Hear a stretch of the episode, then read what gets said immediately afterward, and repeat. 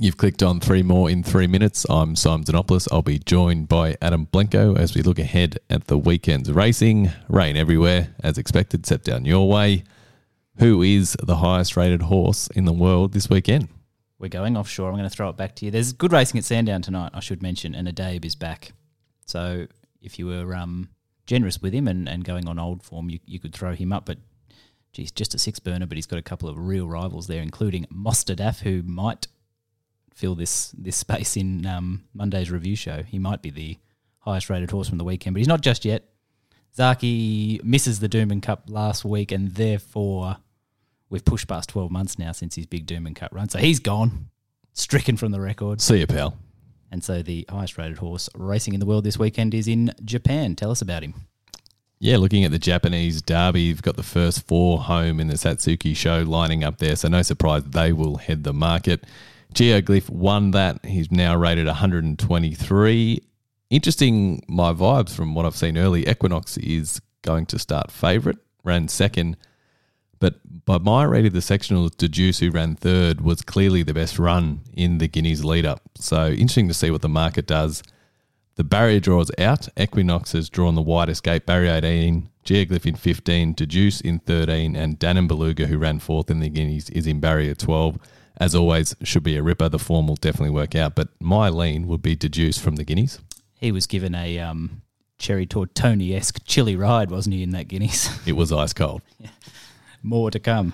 More to come for sure. The dunno for us this week comes up in the third, the Lord Mayor's Cup. I think this horse has featured more than any on the podcast, having not really done much in the last 18 months, but Hungry Heart. Yeah, we've been, well, because the theory has been that she's going just fine, but she needs to race. Yeah. And she was okay. I mean, okay, she doesn't like heavy ground. She was okay in the Hollandale behind Zaki. Yep. And clearly needs some racing. She's got a couple of those now. And then the real big dunno is the dunno Hungry Heart, or is the dunno the weather and the Eagle Farm track? Eagle Farm, it's hard to get it heavy. It is hard. It absolutely tipped it on it 2 weeks ago, and it started off just about good. So a little bit of blue sky, and we might be getting back to I don't want to get hopes up and start saying things like good ground, but we're not going to be – it's not going to be chaos out there. No.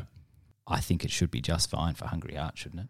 And if it is, I mean, I don't know. That's why she's here. But my goodness, she's sitting there at the front of the market with Big Boy Roy. She'll kill him if she's right. The interesting thing, J-Mac rides Big Boy Roy. So the quick read of the form is it's the stable's top pick. Yeah, but no way is it the stable's top pick. And Pike did ride her. Well, my theory is they don't know what they've got with Hungry Heart. They're trying to turn a stayer into a miler as per. And I still think this is probably on the short side for her. But yeah, as I said, I think she's going well. I thought she was terrific when she came down to Melbourne in the spring as well, over a mile short of her best, and then the McKinnon, when it was a slow pace, put the emphasis on speed again. She just wants a test. She just wants to run over a mile and a half in a test. Will she run in the Brisbane Cup? No, they'll probably switch her back to the Stradbroke. You say they don't know, but surely they know that she is a much better horse than Big Boy Roy. Like, I don't think he could try and get her to run behind Big Boy Roy if she's fair income. Like, honestly, no disrespect to Big Boy Roy, great money spinner. You know, he's a handicapper, but, like, she's legit a Group 1 horse. Mm.